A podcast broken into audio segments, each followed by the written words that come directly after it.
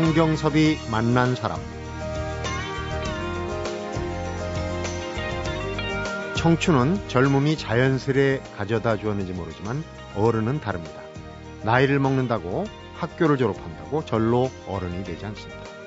시행착오를 되풀이하고 흔들리며 조금씩 삶을 배워나가면서 꼭 그만큼씩만 어른이 됩니다.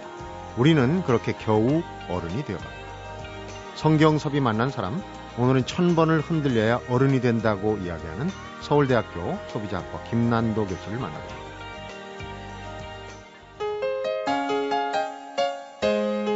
란더쌤 어서 오십시오. 아유, 안녕하십니까. 학생들이 네, 쓰는 애칭대로 불러드렸는데 나쁘시지 네. 않으시죠? 아, 좋습니다. 네. 네. 어, 아프니까 청춘이다 못지않게 새로 내신 책 예. 천번을 흔들려야 어른이 된다. 반응이 좋은데요? 아, 예, 감사합니다. 네. 사실 그 아프니까 청춘이다 책이 나온 뒤에 네. 남녀노소 이계층 저계층에서 우리도 좀 얘기를 써달라. 뭐 중년층, 주부층, 노인층 예, 예. 그만큼 이제 우리나라에 아픈 사람들이 많다는 예, 얘기예요. 그런가 봅니다. 어. 그때 근데 어 그냥 공약 비슷하게 예, 예, 예. 결리니까 중년이다. 중년이다. 그렇게 이제 얘기를 하셨는데 지금 막상 두 번째 나온 책의 겨냥층은 조금 다른 것 같아요. 예, 아니 결리니까 중년이다 지금도 사실 쓰고 있습니다. 네, 예. 쓰고 있고. 근데 이제 제가 생각이 날 때마다 글을 쓰다가요. 어, 제가 지금 교수로 일한 지 15년이 됐는데요. 네. 1학년에서 4학년은 4년뿐이지만 그 나머지 11년간 제자들이 이제 사회에 나가서 음. 처음 결혼하고 직장에서 적응을 하고 또 이 직장을 계속 다녀야 될지 고민하고 음. 그런 과정에서 이제 저한테 상담도 계속 요청해 오고 그러니까 네. 수적으로는 사실 지금 대학을 갓 졸업한 젊은 직장인들이 훨씬 많지요. 네. 이 친구들이 취직만 되면 다 될 줄 알았던 음, 그렇게 해서 회사를 가고 사회에 나가보고 결혼을 하니까 너무 힘든 일도 많고 고민되는 일도 많고 여전히 흔들린다. 이제 그런 호소를 많이 해왔어요. 네. 그래서 이 친구들을 대상으로 한 책을 먼저 쓰는 게 맞겠다 음. 싶어가지고 제가 올 초부터 이 어른 책에 좀 집중을 해서 어, 젊은 직장인들 또는 직장 막 구하고 있는 네. 그래서 대학을 갓 졸업한 친구들을 위해서 이제 책을 썼습니다. 음. 어떻게 보면 요즘 유식한 말로 생애 주기별 이렇게 얘기하면 예, 예. 흔들리는 청춘 다음에 예, 지금 예. 이제 초보 어른이라고 볼수 예, 있죠. 그렇습니다. 광고에 뭐 에이 사표 내야 되겠다 그러니까 네, 네. 백수가 예, 맞습니다. 아이고 뭐 취직을 해야 사표를 내지 그런 예. 얘기는 사실은 취직했다고 그래야 다 풀리는 게 아니거든요. 그렇습니다. 더 어려워지는 예, 예. 시작일 수도 있어요. 네, 네, 네. 근데 전 책을 보니까 어 굉장히 그 효율을 추구하신다 아, 네네. 그래갖고 이제 본인도 천 번을 흔들려야 된다고 그러는데 효율성 자체가 어떤 흔들리는 과정에서 스트레스도 되고 그러지 네. 않을까 거꾸로 예. 제가 한번 그런 생각을 해봤어요. 예, 뭐, 그, 저보고 이제 당신은 안 흔들리느냐, 이제 음. 이런 질문들 많이 하시는데요. 아, 뭐, 저도, 뭐, 뭐, 어쩌면 젊은 사람들보다 더 흔들리는지도 모르겠어요. 네. 제가 중고등학교 때 공자님께서 마흔이면 부록한다. 그래서 음. 저는 그땐 진짜 마흔 되면 부록할 줄 알았어요. 근데 부록하기는 커녕 뭐 더 혹하는 것 같고. 네. 그래서 공자님이 훌륭하신 분이구나. 제가 그런 것도 깨닫고 음. 그렇습니다. 그렇군요. 아프니까 청춘이다가 지금 나온 지 만 2년이 안 됐어요. 예, 2년이 아직 안 어, 됐죠. 그런데 예.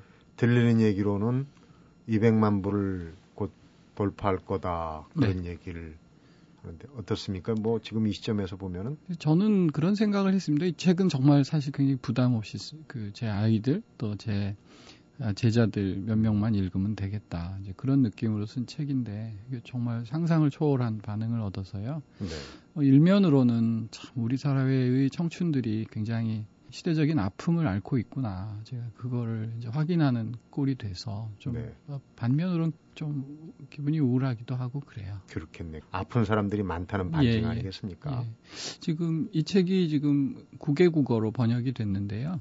그래서 중국도 몇 번 다녀왔는데 저는 처음에 이제 우리 사회의 구조적인 문제 같다 이렇게 생각을 했었는데 네. 그 외국의 사례를 좀 보니까 어, 뭐 유럽에서도 청춘 청년 시위 뭐 이런 거 많이 있고요. 많이. 예, 그래서 시대적인 문제가 아닌가 좀 그런 생각도 요즘 합니다. 음, 중국에 가셔서 느끼는 게 많으셨을 땐 특히 이제 중국은 어, 고속 성장을. 하면서 우리가 겪어온 길이지 않습니까? 예, 예. 고속 성장의 그늘에는 참 여러 가지 만 그러나 이제 소외되는 사람들은 주로 이제 젊은 층들이 많을 거란 네네네. 말이에요. 취업 문제도 그렇고 예, 예. 특히 이 중국의 성장통 젊은이들을 볼 때 어떤 부분이 우리랑 같거나 다른 점이 있던가요? 음, 제가 한, 한 번 가면 네다섯 개 정도 매체하고 인터뷰를 하는데요. 본인들은 모르시지만 저는 받는 질문이 똑같아요. 어쩌면 그렇게 똑같은지. 네. 예를 들면 핑디라는 말이 있습니다. 아버지를 비교한다는 말인데요. 어. 부자 아버지 밑에 태어나면 좋은데 빨리 취직하고 가난한 아버지 밑에 취직 태어나면 취직도 안 되고 가난하고 뭐 이제 이런 식의 용어라고 그래요. 네. 그런 현상에 대해서 어떻게 생각하느냐 이제 저한테 질문을 하시는데 만나는 매체마다 음. 어, 그런 문제를 여쭤보시고 그래서 제가 느낀 것은 방금 성장의 성장통이라고 말씀하셨는데 역시 중국 사회가 가- 갖고 있는 그 불균형의 문제, 그 양극화의 문제 음. 이런 문제가 중국에서도 참 심각해지고 있구나 네. 이제 그런 걸 느꼈습니다. 빈익빈 부익부죠. 예, 예.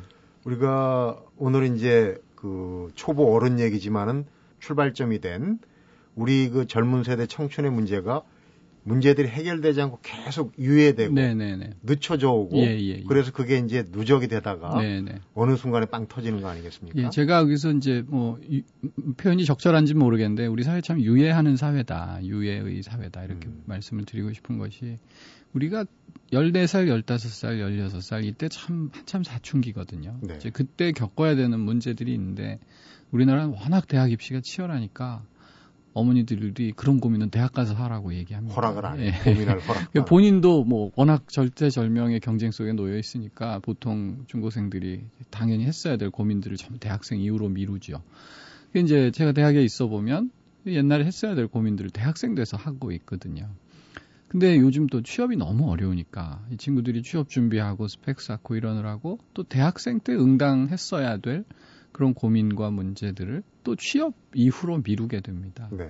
제가 어느 CEO를 만나서 차를 했는데 제가 이제 이런 책을 쓴다고 하니까 그분 첫 마디가 요즘 신입사원들은 학교에서 했었어야 할 고민들을 회사 들어오고 나서부터 시작한다고. 네. 그러니까 대한민국이 참 지금 취직이 어렵다고 하는데 막상 남들이 선망하는 큰 회사에 취직한 친구들이 이중률이 놀라울 정도로 높습니다. 네. 아, 그러니까 그 어떤 자기 삶이나 인생에 대한 또 자기 적성, 직업관, 미래 이러한 고민들에 좀 치열함 없이 일단 취직이 급하니까 빨리 취직하고 보자. 그래서 소위 이제 묻지마 취직이 많아지고요. 네. 들어와 보면 자기가 이제 기대했던 것과 너무 다르니까 또 묻- 묻지마 사직이나 이직도 많아지는. 사실 개인으로도 굉장히 비용이 크고 사회로도 비용이 큰 그런 현상이 있는 것 같고요. 네. 그 제가 이번 천번을 흔들려야 어른이 된다에서는 이제 그런 고민들을 같이 나눠볼 수 있는 그제 나름의 생각을 좀 정리를 한 것입니다. 네. 교수님이 특히 어른 되기 어렵다. 어른이라는 개념을 실제 피부로 느낄 때는 대충 언제쯤이셨어요? 정확히 말씀드리면 제가 25살 때입니다. 그때 저희 아버지가 돌아가셨는데요. 네. 네, 고 도- 아버지 돌아가시기 전에 에, 한 6개월쯤 전에 할아버지께서 돌아가셨고 네. 고전 5개월 전쯤에 할머니께서 아. 돌아가셨어요. 이 뭐, 뭐 사고는 아니고 병으로 다 우연히 돌아가셨는데 그렇게 이제 1년 안에 세 분이 다 돌아가셨어요. 음.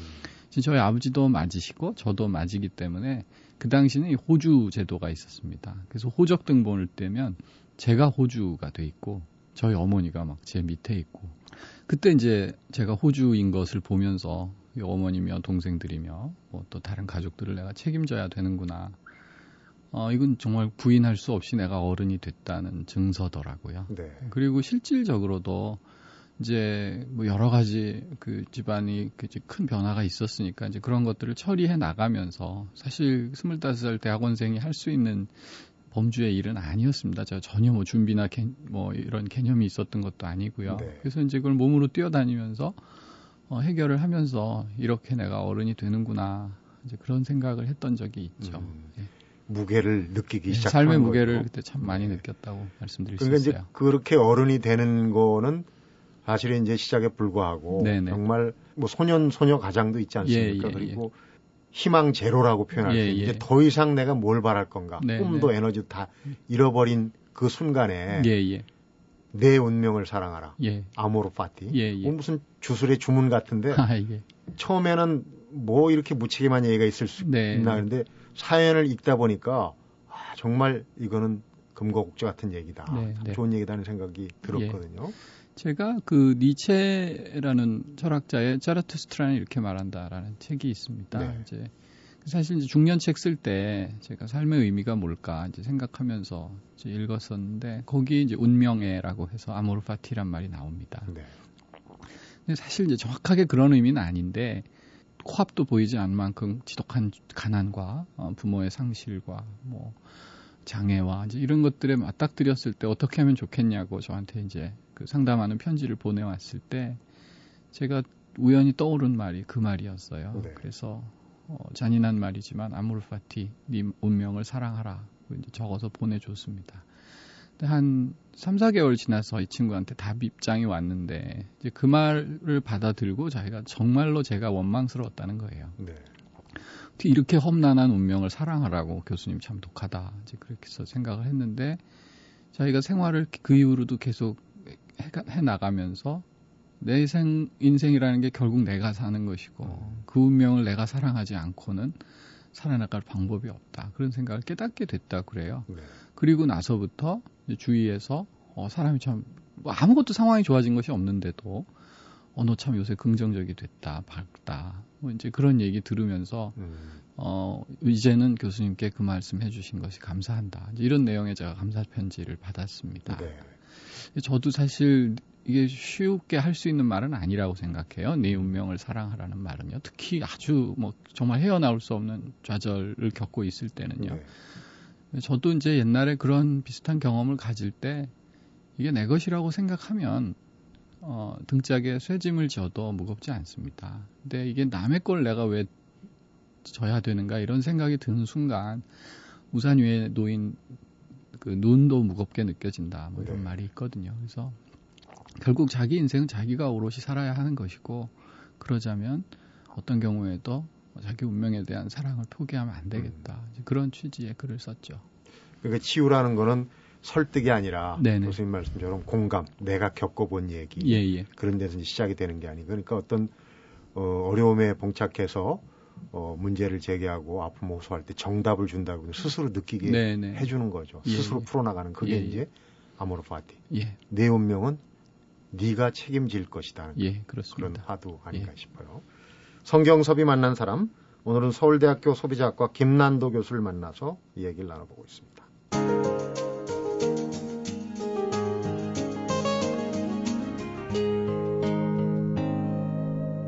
성경섭이 만난 사람. 천 번을 흔들린다. 뭐 상징적인 네네. 얘기겠죠. 많이 흔들린다. 예, 우리 뭐 천인 공노할 뭐 이런 말 있잖아요. 그래서 천 번이라는 게 대단히 많은 이런 뜻이어서. 네. 어, 그러니까 저는 인생의 어른이 된다는 과정 결국 흔들림의 과정이고, 어, 그것을 온몸으로 받아들이고, 이 책에서 제가 가장 힘주어 강조한 단어는 성장이라는 단어입니다. 네. 자기 성장을 계속할 수 있는 밑거름으로 삼을 때 음. 비로소 우리가 어른이 되는 것이 아닌가. 그래서 어른은 뭐 몇 살이 됐다거나 결혼을 했다거나 하는 그런 상태를 지칭하는 명사가 아니라 어쩌면 과정인지 모르겠다. 네. 네 그런 이제 얘기를 했고요. 네. 특히 이제 요즘 젊은 저도 마찬가지입니다만은 제가 그래서 어른 아이라는 말을 만들었어요. 뭐 제가 만든 말은 아닙니다만 네. 어, 그러니까 어른 몸은 다 어른이고 결혼 심, 심지어 결혼도 하고 어, 돈을 벌고 있지만 좀 마음 구석에 아직도 아이가 존재하는 예, 그런 어른 아이들이 진정한 어른이 돼가는 과정에서 겪는 여러 고통과 아픔들을 같이 얘기해 보고 싶었습니다. 네. 성장의 그 유형으로 재미난 비유를 드셨어요. 네. 중국의 모죽이라고. 아, 예, 예. 모죽은요. 어, 씨를 뿌리면 순이 조금 나온 다음에 5년 동안 전혀 자라지 않는답니다. 네. 그다가 5년이 지난 어느 날부터 하루에도 몇 센치씩 쭉쭉 자라가지고 며칠 만에 뭐 25m인가 아주 제일 큰 나무로 자라난대요. 어. 그러니까 그 5년 동안 아무것도 하지 않은 것이 아니죠. 그 땅 밑에서 자라나기 위해서 계속 준비를 5년 동안 했고 네. 자기 시점이 오면 어, 어느 식물보다도 빠른 속도로 자라날 수 있는 거죠. 어, 우리가 인생에서 성장한다고 하는 것이 무슨 수학 시간을 배운 그래프처럼 10만큼 노력하면 10보다 10만큼 더 성장하고 이런 것이 아닙니다. 네. 저는 모죽같이 성장한다고 생각해요. 우리가 물을 끓여 보면 50도, 60도 계속 열을 가하면 온도가 오르다가요. 어느 시점 100도씨에 이르면 아무리 열을 가해도 100도 이상 올라가지 않습니다. 네. 그러니까 많은 사람들이 그 시점에서 포기를 하지요. 하지만 거기서 포기하지 않고 계속 준비하면 이게 이제 기체로 수증기로 변화하면서 음. 다시 온도가 천도 뭐 이렇게 올라갈 수 있는 것이거든요. 그래서 어느 한계점이 왔을 때 저는 공부도 마찬가지라고 생각하고요. 뭐 네. 10시간 공부했다고 10점이 착착 오르면 세상에 공부 못할 사람이 어디 있겠어요. 해도 안 되는 지점이 있는데 예, 그 지점을 제가 모죽에 비유한 것이고요. 그래서 지금 이 방송을 듣는 분 중에도 요즘 뭐 좌절의 시기를 겪고 있거나 뭐 준비하신 일이 잘 안 되거나 하시더라도 어, 결코 포기하거나 좌절하지 말고 음. 좀 자기 성장을 위한 그런 밑거름의 모죽의 5년이라고 생각하시고 네. 어, 좀 꾸준히 준비하셨으면 좋겠다. 네. 우리가 이제 성장하는 과정이 흔들리는 걸 앞에서 이제 성장통 얘기도 하고 그랬는데 네네. 역설적입니다. 이 성장이 제일 재밌다 얘기를 하셨어요. 아, 근데. 뒤에 부연된 설명을 보니까 예, 예. 물을 탁 치게 되더라고요. 정말 예, 맞습니다. 저는 이제 골프나 이런 걸 생각해요. 정말 굉장히 힘들지만은 예, 예. 그 실력이 올라갈 때그 예, 예. 즐거움. 예. 성장통은 결국은 마음 먹기에 따라서 굉장히 즐거움이 될 수 있다는 얘기. 예, 그렇습니다. 제가 성장하는 것이 즐겁다 이렇게 말하면 안 믿으세요. 더 재밌는 거 많은데요. 이제 그렇게 말씀하시는데 제가 이 게임 설계하는 분한테 들었는데 이 게임을 계속적으로 하게 만드는 요소 중에 제일 좋아하는 것이 주- 중요한 것이 네. 그 게이머들이 성장하는 요소가 있어야 된다는 겁니다. 그러니까 계속 싸워서 이기는 것만 갖고는 안 되고요. 게이머가 아이템이 많아진다든지 뭐 신분이 높아진다. 그래서 내가 성장한다. 이런 느낌을 받을 때 더 열심히 게임을 하게 된다는 거죠. 네. 그 아이들이 좋아하는 만화 영화 같은 것도 보면요. 이 캐릭터들이 다 성장해요. 진화도 하고 음. 변신하고 합체하고 하는 것이 다 사실은 알고 보면 자, 나보다 더 나은 존재로 성장하고 있습니다. 그러니까 이 성장의 기쁨이야말로 저는 인간이 가진 가장 원초적이고 궁극적인 기쁨이라고 생각하고요. 네. 많은 젊은이들이 직장에서 또 사회에서 가정에서 어, 자기 성장을 비단 게임이나 무슨 골프 같은 것에서뿐만이 아니라 자기 인생에서 그 기쁨을 좀 많이 누렸으면 좋겠다 음. 하는 것이 예, 제 충고죠. 그러니까 앞에서 그럴듯한 번듯한 기업에 취업을 했는데 고민하는 젊은이들 네네. 아마 그 이 조직에서 이 기업에서 내가 성장할 수 있느냐 없느냐 네. 아까 네. 이제 교수님 말씀대로라면 성장의 재미를 느낄 수 있느냐 예, 없느냐 예, 예. 그런 걸 기준으로 판단해 보는 것도 좋은 그렇습니다. 방법일 것 같아요. 그 저한테 직장인들이 보낸 이메일의 한 80% 이상은 어, 이직을 결심하고 있는데 그래도 될까요? 이제 이런 질문이 많이 많이 있어요. 음, 이제 왜 이직하고 싶으냐 이렇게 물으면 대체로는 보수가 너무 열악하다든지 예, 직장 내에서 인간관계가 굉장히 힘들다든지 뭐, 뭐 대우가 안 좋고 뭐 글- 근무가 너무 강도가 세다든지 이제 이런 시- 이유들이 많을 말씀을 하시는데요. 저는 네. 그것보다 훨씬 더 원초적인 문제가 당신이 그 직장에서 성장하고 있느냐, 아, 성장할 수 있느냐. 그래서 아무리 힘들더라도 내가 성장할 수 있다. 여기서 내가 더 원숙하고 더 능력 있는 인간이 되고 가, 가고 있다는 느낌을 받으면 좀 참고 더 거기서 일을 하고 네. 아무리 안정적이고 대우가 좋다 할지라도 야 내가 여기서 썩고 있다. 더 이상 인간으로서 성장하지 못한다는 생각이 들면 그때는 새로운 자기 인생을 한번 모색해 보는 것이 좋지 않겠나 하는 것이 제 조언입니다. 네. 제가 젊은 친구들한테 굉장히 자주 말씀드리는 것들이 예, 다들 첫 직장 좋은 직장 다니는 거 굉장히 중요하게 생각하는데 예, 제가 보니까 첫 직장보다는 마지막 직장이 훨씬 중요하다 네. 그런 것이고요. 인생의 마지막 직장을 가장 빛나는 직장을 다니려고 한다면 직업을 갖고자 한다면 첫 직장 이후에도 계속해서 성장하지 않고는 방법이 없는 것이거든요. 네. 그래서 어, 어디를 다니느냐 하는 것보다 어, 얼만큼 성장했느냐가 훨씬 더 중요한 이슈라고 말씀드리고 싶어요. 네. 우선 이제 어른이 되는 어려움, 흔들리는 그 위치. 사실은 그 시대가 변하면서 달라지는 양상도 있지만 선배들이 겪고 나간 또 과정 아니겠습니까? 네네네. 그런 과정을 정확하게 이해하는 게 참 좋을 거라고 보는데 어른이 되기 위한 그 어려움은 보통 이제 딜레마라고 그러는데 세 가지라 그래서 이제 트릴레마 이렇게 예, 표현을 예, 예. 하신 게 있더라고요. 예, 예.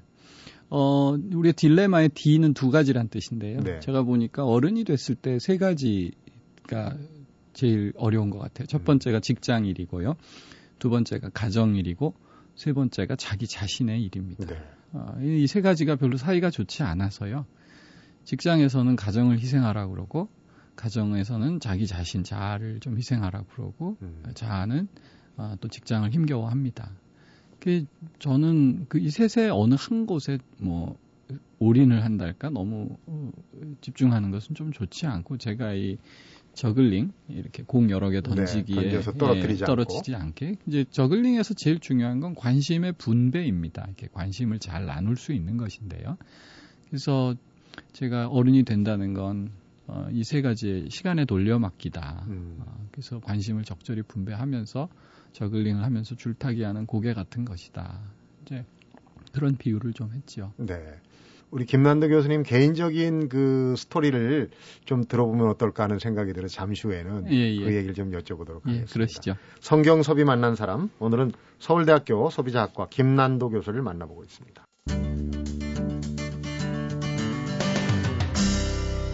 성경섭이 만난 사람.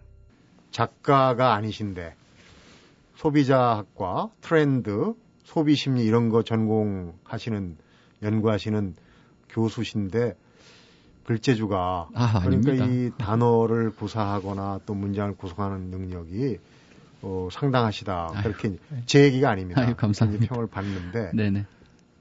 어, 예전에 예, 예. 아픈 기억이 있으시더라고요. 예. 그 대학 아, 문학상에서 네네. 꽁트에 지원했다가 예, 예, 예. 저는 고등학교 때 문예반도 하고 그래서 이제 글쓰기를 했는데 뭐 대회 나가 상 받은 적은 한 번도 없고요. 이제 늘 낙방하고 그랬죠. 근데 이제 제가 대학생 1학년인가 2학년 때 우리 대학 신문사에서 문학상을 했어요. 굉장히 역사가 깊고 네. 어, 훌륭한 문인들이 그 문학상을 통해서 옛날에 이제 데뷔도 하시고 그랬습니다. 근데 제가 감히 신화 소설 이런 부분은 엄두도 못 내고 있는데 꽁트라는 부분이 새로 신설이 됐어요. 네. 이건 이제 분량도 짧고 재치 있는 반전이 있으면 되니까 어 제가 이제 과감하게 응모를 했었는데 떨어진 거는 물론이고 그, 그 심사평을 읽어보니까 그 심사위원 교수님께서 제 글을 암시를 하시면서 네. 뭐 이런 기- 수준도 안 되는 글들이 막 응모되는 거를 보니 참 우리 대학 문학상이 권위가 땅에 떨어졌다 뭐 이런 표현이 있더라고요. 네. 그래서 제가 그때 어찌나 상심을 했는지 이제 그때 작가 되려는 이제 꿈은 완전히 그날 접었고요. 음. 어, 저는 이제 글이 좋다 이런 칭찬을 해주실 때마다 사실은 그렇게 말씀드립니다. 그, 저는 글 쓰는 건 그렇게 어렵지 않다고 생각해요. 네. 중요한, 어, 정말 어려운 것은 고치는 일입니다. 어, 전 농담처럼 이 책 쓰면서 진짜로 천 번을 더 고쳤다. 그렇게 말씀드려요. 정말 많이 고쳤습니다. 그러니까 저는 일단 생각이 나면 글을 쓰고 그것을 한 에세이당 뭐 한 적어도 10번, 많으면 20번 넘게 고치죠. 네. 그렇게 해가지고 원고를 제가 한 에세이를 4, 50개 정도를 썼어요. 그거를 어 이제 복사해 가지고 어, 애들 숙제처럼 묶어서 동료 이제 제 주변의 그 젊은 친구들 대상되는 친구들한테 쭉 나눠줘서 읽혔습니다. 음. 어, 그때 한 3, 40명 정도가 읽어주고 어, 이제 의견을 줬어요. 이런 내용은 자기는 납득이 안 된다. 어, 뭐 이제 그래서 제가 또 어, 많이 고치고 본 걸 많이 뺐습니다. 네. 그리고 이걸 이제 출판사에 갖다 드렸고 그 그거 가지고 또 고치고 그래서 글을 한 번 써놓고 진짜 천 번쯤 고쳐야 이제 활자가 돼서 어, 독자한테 갈 수 있는 것 음. 같아요. 노작이군요. 네, 저는 좀 솜씨가 없으니까 노력이라도 많이 해야겠다 그런 어, 생각하죠. 일전에 저희 프로그램에 나온 그 김훈 작가도 예, 예. 밤새도록 그 지우고 고쳐 쓰고 해가지고 우리가 지우개, 지우개 똥이라고 그러죠. 예, 그게 예, 예. 수북이 쌓일 정도로 예, 예. 그래서 글쓰기는 영감이 아니라 순전한 노동력이다 이렇게 네, 얘기를 네. 하시더라고요. 저는 그 공감을 예, 했습니다. 예. 저, 저도 김훈 작가님 뵌 적이 있는데요. 네. 어, 그때 동석했던 출판인이 어, 작가님은 왜 쓰세요? 이렇게 말씀 질문했더니 김훈 작가께서 난 겨우 써 이렇게 대답을 하셨어요. 네. 제가 무릎을 탁 쳤습니다. 그러니까 제가 볼 때는 대한민국 최고의 문장가신데 그런 분이 겨우 쓴다 이런 말씀을 하실 것 음. 보면 참 이제 글 앞에서 겸손해야겠다 그런 네. 생각 많이 합니다. 또 한 가지 의미심장한 얘기는 우리는 서로에게 달 같은 아, 존재인데 네, 네. 달이라는 게 지구 주위를 돌면서 한쪽 면밖에 보이지 예, 않고 그렇죠. 달의 뒤쪽 면은 네네. 사실은 우주선을 타고 가기 전에는 볼 수 없는데. 네네네. 그러니까 어떤 사람들은 보기에는 정말 훌륭해 보이고 예, 예. 뭐 화려한 이력을 네네. 갖고 있는 것 같아도 그 이력서에 행간이 있다는 네, 말씀이에요. 맞습니다. 제가 그 박정태 씨인가 어떤 분 칼럼에서 읽은 어, 내용인데 그분이 이제 호밀밭의 파수꾼 설명을 하시면서 이런 비유를 하셨어요. A 씨란 분이 강남에 아주 좋은 아파트에 살고 계시는 억대 연봉을 받는 변호사고 어, 사모님은 정말 대단한 미인이고 어, 자식은 뭐 좋은 뭐 외국의 고등학교 사립고등학교를 다니고 있다. 누구나 부러워하는 인생이잖아요. 네. 근데 알고 보면 어, 굉장히 사모님이 이제 안 좋은 마음의 병을 얼- 앓고 계셔서 뭐 집안에서 너무 사이가 안 좋고 또뭐 유학 가 있다는 아이는 사실은 사고를 너무 많이 쳐서 퇴학 통보를 받고 있고 네. 근데 우리가 명함을 줄 때 또는 가족 사진을 보여줄 때 그런 얘기는 하지 않거든요. 그러니까 서로 자기 제일 밝은 면만 보여주거든요. 그러니까 그런 상태에서 자기의 아픔은 알면서 남의 아픔은 모르는 상태에서 서로 만나니까 세상에서 자기만 아프다 이렇게 생각이 드는 거죠. 또 소위 그 이제 뭐 스펙 좋고 아까 말씀드린 그 변호사님 같이 이제 그런 분들은 저는 세상에 거- 근심 걱정이 하나도 없을 것 같고 나만 근심이 정말 잔뜩 문신처럼 내 몸에 새겨져서 떨어지지도 않는다. 이제 이런 네. 생각들을 가지고 계신데 그게 서로 서로 그렇다는 거죠. 음. 그렇기 때문에 저는 사실 뭐 아무리 뭐그 이력서가 화려한 분을 만나도 그렇게 부럽지 않고요. 또 아무리 또 뭐 이룬 게 많이 없다고 하셔도 그렇게 뭐 동정하려고 하지 않습니다. 네. 그분이 훨씬 더 저보다 행복하실 수 있고요. 음. 또 아무리 뭐 높은 지위에 계셔도 개인적으로는 너무너무 불행할 수도 있고 그러니까 저는 제 몫의 인생을 제가 사는 게 되게 중요하다고 음. 생각을 하고요. 남의 어떤 그런 화려한 이력이나 그 겉모양에서 괜한 박탈감, 좌절감 이런 건 느끼지 않았으면 좋겠다. 네. 그것이 제 생각입니다. 공감 있는 치유를 위해서 글을 쓰다 보면 이제 어, 교수님 같은 경우는 어, 개인적인 아, 가족사 또 프라이버시를 드러낼 수밖에 없는 그런 네네. 경우가 있는데 보니까 법학을 전공하셨다 행정학으로 옮기고 행정고시 3연패 그래서 패는 졌어요. 낙방고사를. 얘기하는 예, 예. 거예요. 네, 그런 얘기까지도 다 예. 그러니까 저보고 많이들 그러세요. 당신은 뭐 서울대학 교수인데 뭐가 아쉬운 게 있느냐, 뭐 아픔을 알겠느냐, 이제 그런 말씀 하시는데 뭐 그렇습니다. 저는 뭐 비교적 뭐 평탄하게 잘 살았다고 생각은 해요. 하지만 이제 그, 그 시기 시기를 돌아보면 예를 들면 제가 35까지 직업이 없었습니다. 네. 예, 박사학위 받고 돌아와서 시간 강사를 하는데 한 달에 한 60만 원, 90만 원 그것도 방학 때는 못 받고요. 그 둘째는 태어났는데 생활은 막막하고 음, 어 저는 나름 열심히 준비해서 응시를 했는데 뭐 고시 계속 떨어지고 입영 날짜 가까워오고 그러니까 이제 그때는 오히려 음 제가 갖고 있는 것들이 훨씬 더 부담으로 작용을 하고 네. 저는 그 당시 세 번째 고시 떨어질 땐 정말 죽을 것 같았는데 네. 지금 생각해 보니까 뭐 그럴 이유도 없었던 것 같다. 근데 이 얘기를 제 제자들한테 해주려면 그제 얘기 경험을 같이 얘기하지 않고는 설득이 안 되잖아요. 네. 그래서 이제 부끄러운 얘기지만 음, 뭐 접고 그랬습니다. 근데 제가 진짜 부끄러운 것은 저보다 훨씬 더 험난한 고난을 많이 겪으신 분들이 더 큰 성취를 하고 계신데 예, 제가 뭐 이제 이런 얘기를 하는 것도 사실 좀 더 창피하기도 하고 그래요. 자 이제 뭐 시간이 너무 예. 빨리 흐른 것 같습니다. 마무리해야 될 것 같은데 네네. 교수님 얘기로 마무리했으면 좋겠어요. 아, 네. 꿈이 뭐냐 하니까 소비자들의 심리를 제일 많이 하는 네. 연구자, 예, 교수가 예. 되고 싶다는 꿈 하나하고 꼭 가수가 되고 싶다. 아, 그거는 옛날 얘기고요.